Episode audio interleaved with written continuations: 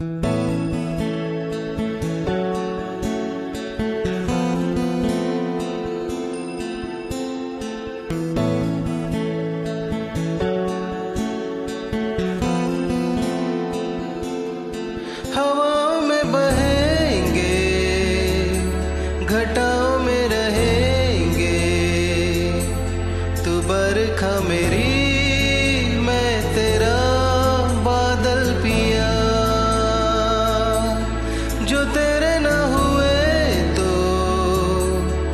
किसी के न रहेंगे।